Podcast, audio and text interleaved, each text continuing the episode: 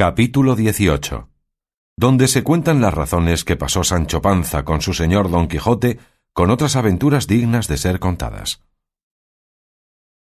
Llegó Sancho a su amo marchito y desmayado tanto que no podía acarrear su jumento. Cuando así le vio Don Quijote, le dijo Ahora acabo de creer, Sancho bueno, que aquel castillo o venta que es encantado sin duda, porque aquellos que tan atrozmente tomaron pasatiempo contigo, ¿qué podrían ser, sino fantasmas y gente del otro mundo? Y confirmo esto por haber visto que cuando estaba por las bardas del corral mirando los actos de tu triste tragedia, no me fue posible subir por ellas, ni menos pude apearme de Rocinante, porque me debían de tener encantado. Que te juro por la fe de quien soy, que si pudiera subir o apearme, que yo te hiciera vengado de manera que aquellos follones y malandrines se acordaran de la burla para siempre, aunque en ellos supiera contravenir a las leyes de la caballería, que, como ya muchas veces te he dicho, no consienten que caballero ponga mano contra quien no lo sea, si no fuere en defensa de su propia vida y persona, en caso de urgente y gran necesidad. También me vengara yo si pudiera, fuera o no fuera armado caballero, pero no pude. Aunque tengo para mí que aquellos que se holgaron conmigo no eran fantasmas, ni hombres encantados, como vuestra merced dice, sino hombres de carne y hueso como nosotros. Y todos, según los oí nombrar cuando me volteaban, tenían sus nombres, que el uno se llamaba Pedro Martínez y el otro Tenorio Hernández, y el ventero oí que se llamaba Juan Palomeque el zurdo. Así que, señor, el no poder saltar las bardas del corral ni apearse del caballo, en ales tuvo que en encantamientos. Y lo que yo saco en limpio de todo esto es que estas aventuras que andamos buscando al cabo al cabo nos han de traer a tantas desventuras que no sepamos cuál es nuestro pie derecho. Y lo que sería mejor y más acertado, según mi poco entendimiento, fuera el volvernos a nuestro lugar ahora que es tiempo de la siega y de entender en la hacienda, dejándonos de andar de ceca en meca y de zoca en colodra, como dicen, Qué poco sabes, Sancho, respondió don Quijote, de achaque de caballería. Calla y ten paciencia, que día vendrá donde veas por vista de ojos cuán honrosa cosa es andar en este ejercicio. Si no, dime, ¿qué mayor contento puede haber en el mundo, o qué gusto puede igualarse al de vencer una batalla y al de triunfar de su enemigo? Ninguno, sin duda alguna. Así debe de ser, respondió Sancho, puesto que yo no lo sé, Solo sé que después que somos caballeros andantes, o vuestra merced lo es, que yo no hay para qué me cuenten tan honroso número, jamás hemos vencido batalla alguna, si no fue la del vizcaíno, y aun de aquella salió vuestra merced con media oreja y media celada menos. Que después acá todo han sido palos y más palos, puñadas y más puñadas, llevando yo de ventaja el manteamiento y haberme sucedido por personas encantadas de quien no puedo vengarme para saber hasta dónde llega el gusto del vencimiento del enemigo, como vuestra merced dice. Esa es la pena que yo tengo y la que tú debes tener, Sancho, respondió don Quijote. Pero de aquí en adelante yo procuraré haber a las manos alguna espada hecha por tal maestría que al que la trujere consigo no le puedan hacer ningún género de encantamientos. Y aún podría ser que me deparase la aventura aquella de Amadís, cuando se llamaba el caballero de la ardiente espada, que fue una de las mejores espadas que tuvo caballero en el mundo, porque fuera que tenía la virtud dicha, cortaba como una navaja, y no había armadura, por fuerte y encantada que fuese, que se le parase delante. Yo soy tan venturoso, dijo Sancho, que cuando eso fuese y vuestra merced viniese a hallar espada semejante, sólo vendría a servir y aprovechar a los armados caballeros, como el bálsamo, y a los escuderos que se los papen duelos. No temas eso, Sancho, dijo don Quijote, que mejor lo hará el cielo contigo. En estos coloquios iban don Quijote y su escudero, cuando vio don Quijote que por el camino que iban venía hacia ellos una grande y espesa polvareda, y en viéndola se volvió a Sancho y le dijo este es el día, oh Sancho, en el cual se ha de ver el bien que me tiene guardado mi suerte. Este es el día, digo, en que se ha de mostrar, tanto como en otro alguno, el valor de mi brazo, y en el que tengo de hacer obras que queden escritas en el libro de la fama por todos los venideros siglos. ¿Ves aquella polvareda que allí se levanta, Sancho? pues toda es cuajada de un copiosísimo ejército que de diversas e innumerables gentes por allí viene marchando. A esa cuenta dos deben de ser, dijo Sancho, porque de esta parte contraria se levanta asimismo otra semejante polvareda. Volvió a mirarlo don Quijote y vio que así era la verdad, y alegrándose sobremanera pensó sin duda alguna que eran dos ejércitos que venían a embestirse y a encontrarse en mitad de aquella espaciosa llanura, porque tenía a todas horas y momentos llena la fantasía de aquellas batallas, encantamientos, sucesos, desatinos, amores, desafíos que en los libros de caballería se cuentan, y todo cuanto hablaba, pensaba o hacía era encaminado a cosas semejantes. Y la polvareda que había visto la levantaban dos grandes manadas de ovejas y carneros que por aquel mismo camino de dos diferentes partes venían, las cuales, con el polvo, no se echaron de ver hasta que llegaron cerca. Y con tanto ahínco afirmaba don Quijote que eran ejércitos, que Sancho lo vino a creer y a decirle Señor, pues, ¿qué hemos de hacer nosotros? ¿Qué? dijo don Quijote favorecer y ayudar a los menesterosos y desvalidos. Y has de saber, Sancho, que este que viene por nuestra frente le conduce y guía el grande emperador Alifanfarón, señor de la grande isla Trapovana. Este otro que a mis espaldas marcha es el de su enemigo, el rey de los Garamantas, Pentapolín del arremangado brazo, porque siempre entra en las batallas con el brazo derecho desnudo. Pues, ¿por qué se quieren tan mal estos dos señores? preguntó Sancho. Quiérense mal, respondió don Quijote, porque este alifanfarón es un furibundo pagano, y está enamorado de la hija de Pentapolín, que es una muy fermosa y además agraciada señora, y es cristiana, y su padre no se la quiere entregar al rey pagano si no deja primero la ley de su falso profeta Mahoma y se vuelve a la suya. Para mis barbas, dijo Sancho, si no hace muy bien Pentapolín, y que le tengo de ayudar en cuanto pudiere. En eso harás lo que debes, Sancho, dijo don Quijote, porque para entrar en batallas semejantes no se requiere ser armado caballero. Bien se me alcanza eso, respondió Sancho. Pero ¿dónde pondremos a este asno que estemos ciertos de hallarle después de pasada la refriega? Porque al entrar en ella en semejante caballería no creo que está en uso hasta ahora. Así es verdad, dijo don Quijote. Lo que puedes hacer de él es dejarle a sus aventuras, ora se pierda o no, porque serán tantos los caballos que tendremos después que salgamos vencedores, que aún corre peligro Rocinante no le trueque por otro. Pero estáme atento y mira, que te quiero dar cuenta de los caballeros más principales que en estos dos ejércitos vienen. Y para que mejor los veas y notes, retirémonos a aquel altillo que allí se hace, de donde se deben de descubrir los dos ejércitos. Hiciéronlo así, y pusiéronse sobre una loma, desde la cual se vieran bien las dos manadas que a don Quijote se le hicieron ejército, si las nubes de polvo que levantaban no les turbara y cegara la vista. Pero con todo esto, viendo en su imaginación lo que no veía ni había, con voz levantada comenzó a decir Aquel caballero que allí ves, de las armas jaldes, que trae en el escudo un león coronado rendido a los pies de una doncella, es el valeroso Laucalco, señor de la Puente de Plata. El otro de las armas de las flores de oro, que trae en el escudo tres coronas de plata en campo azul, es el temido Micocolembo, gran duque de Quirocia. El otro de los miembros giganteos que está a su derecha mano es el nunca medroso Brandabarbarán de Boliche, señor de las tres Arabias, que viene armado de aquel cuero de serpiente y tiene por escudo una puerta, que según es fama es una de las del templo que derribó Sansón cuando con su muerte se vengó de sus enemigos. Pero vuelve los ojos a esotra parte, y verás delante y en la frente de otro ejército al siempre vencedor y jamás vencido Timonel de Carcajona, príncipe de la Nueva Vizcaya, que viene armado con las armas partidas a cuarteles azules, verdes, blancas y amarillas.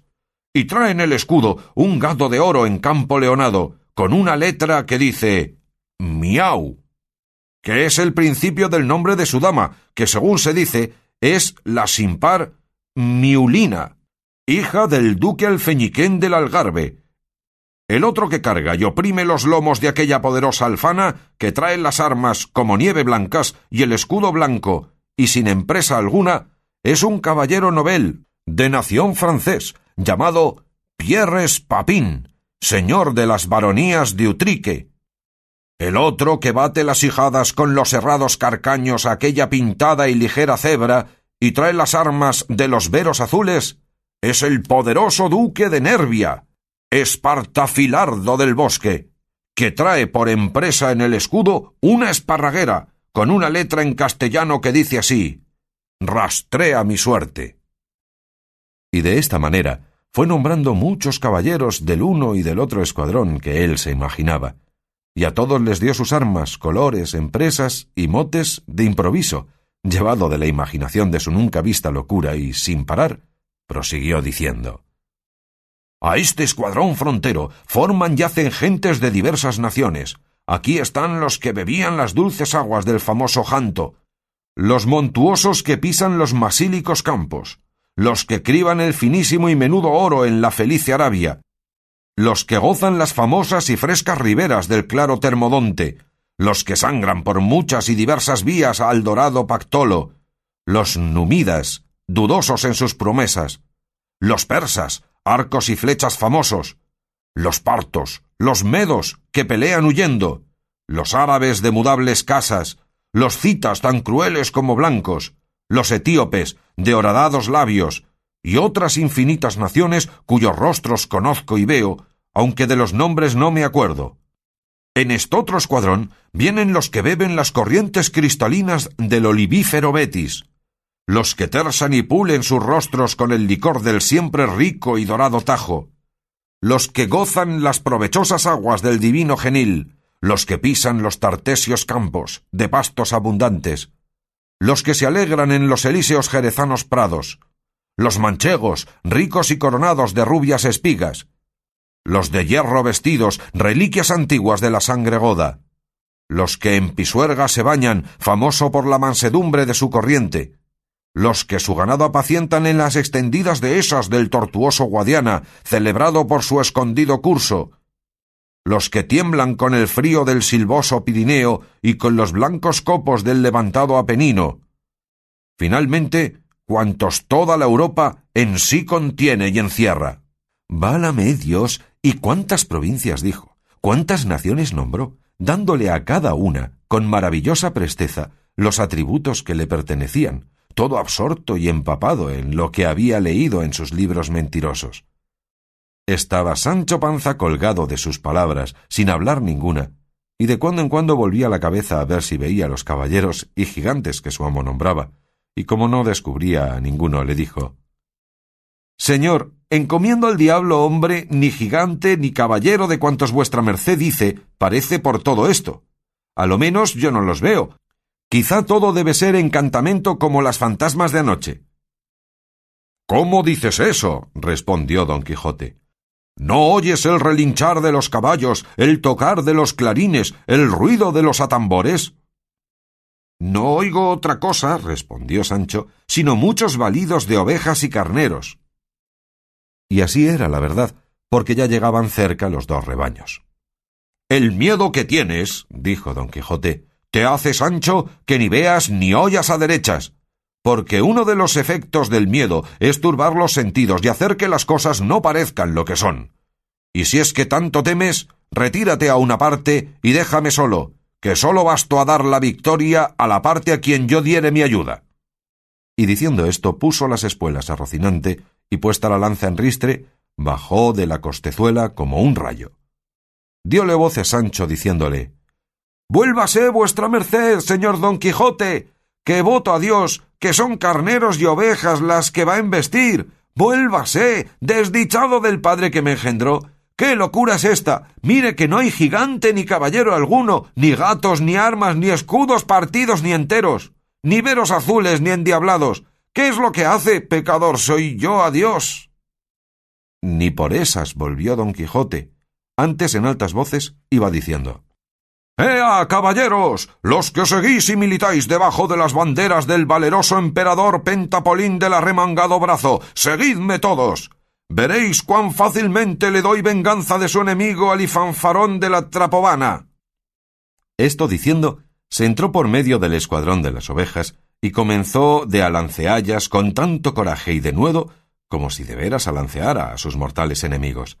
Los pastores y ganaderos que con la manada venían dábanle voces que no hiciese aquello.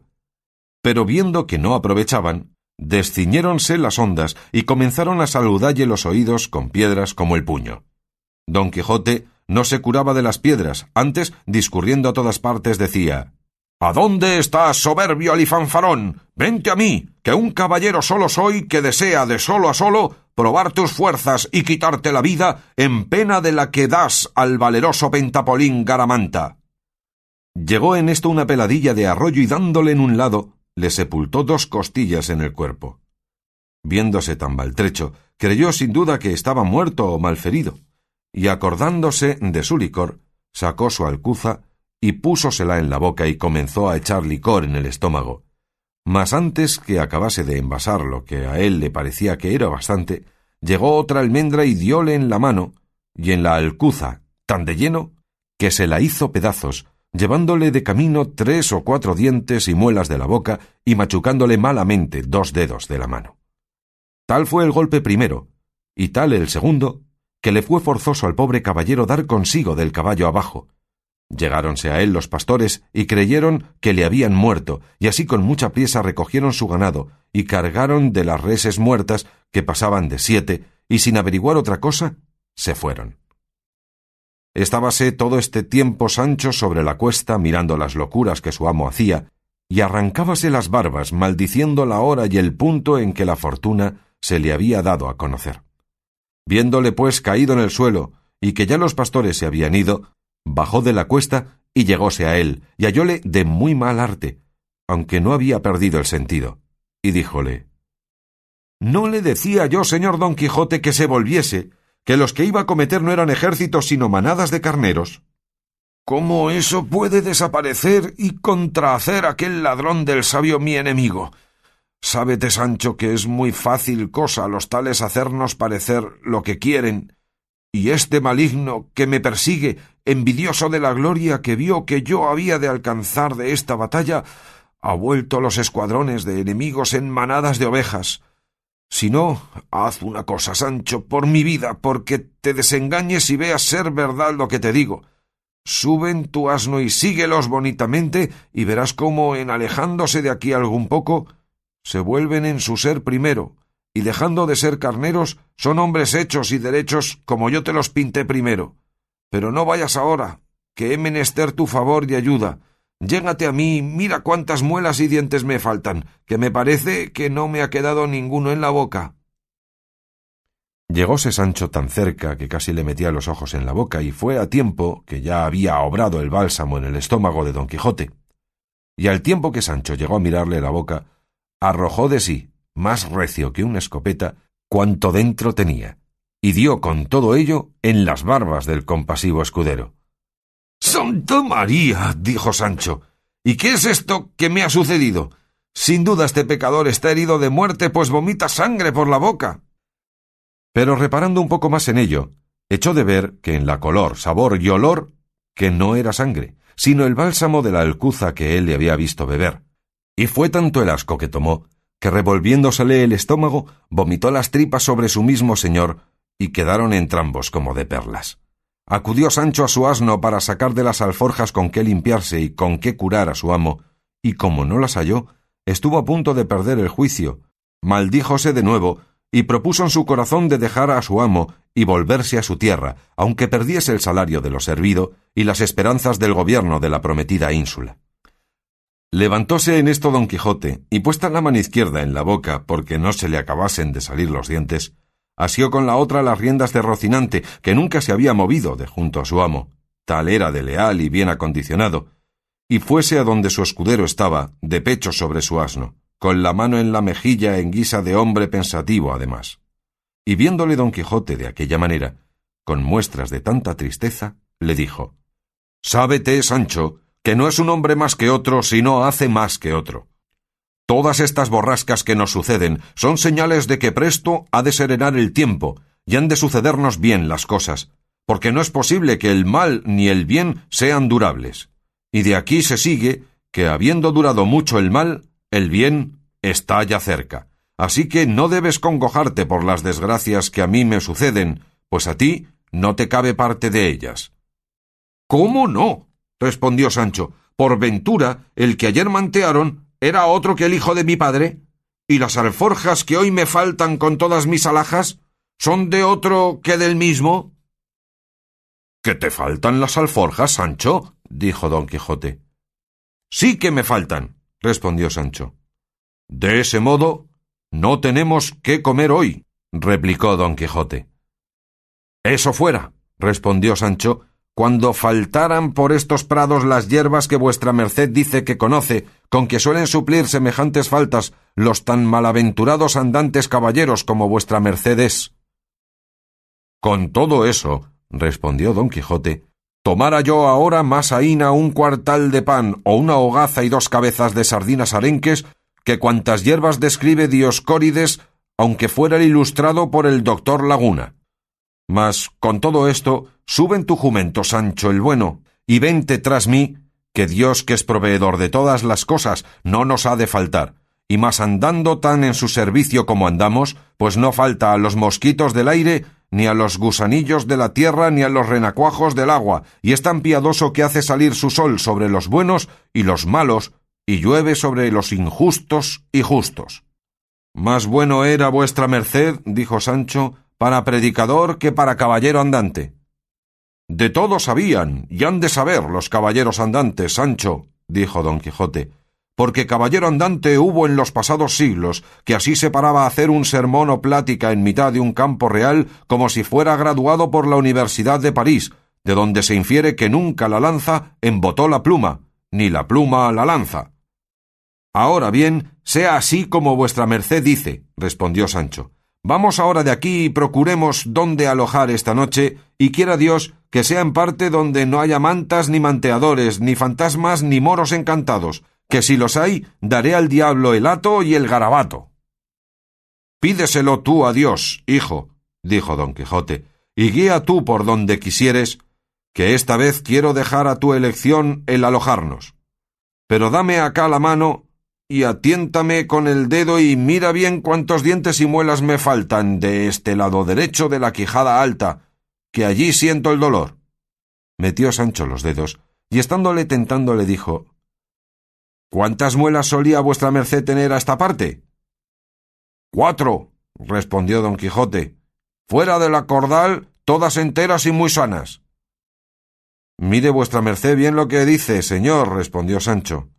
Digo cuatro. Si no eran cinco, respondió don Quijote, porque en toda mi vida me han sacado diente ni muela de la boca, ni se me ha caído ni comido de neguijón ni de reuma alguna. Pues en esta parte de abajo, dijo Sancho, no tiene vuestra merced más de dos muelas y media, y en la de arriba ni media ni ninguna, que toda está rasa como la palma de la mano. Sin ventura yo, dijo don Quijote, oyendo las tristes nuevas que su escudero le daba, que más quisiera que me hubieran derribado un brazo, como no fuera el de la espada, porque te hago saber, Sancho, que la boca sin muelas es como molino sin piedra, y en mucho más se ha de estimar un diente que un diamante. Mas a todo esto estamos sujetos los que profesamos la estrecha orden de la caballería. Sube, amigo, y guía, que yo te seguiré al paso que quisieres. Hízolo así Sancho, y encaminóse hacia donde le pareció que podía hallar acogimiento, sin salir del camino real, que por allí iba muy seguido. Yéndose, pues, poco a poco, porque el dolor de las quejadas de don Quijote no le dejaba sosegar ni atender a darse priesa, quiso Sancho entretenelle y divertille diciéndole alguna cosa, y entre otras que le dijo, fue lo que se dirá en el siguiente capítulo.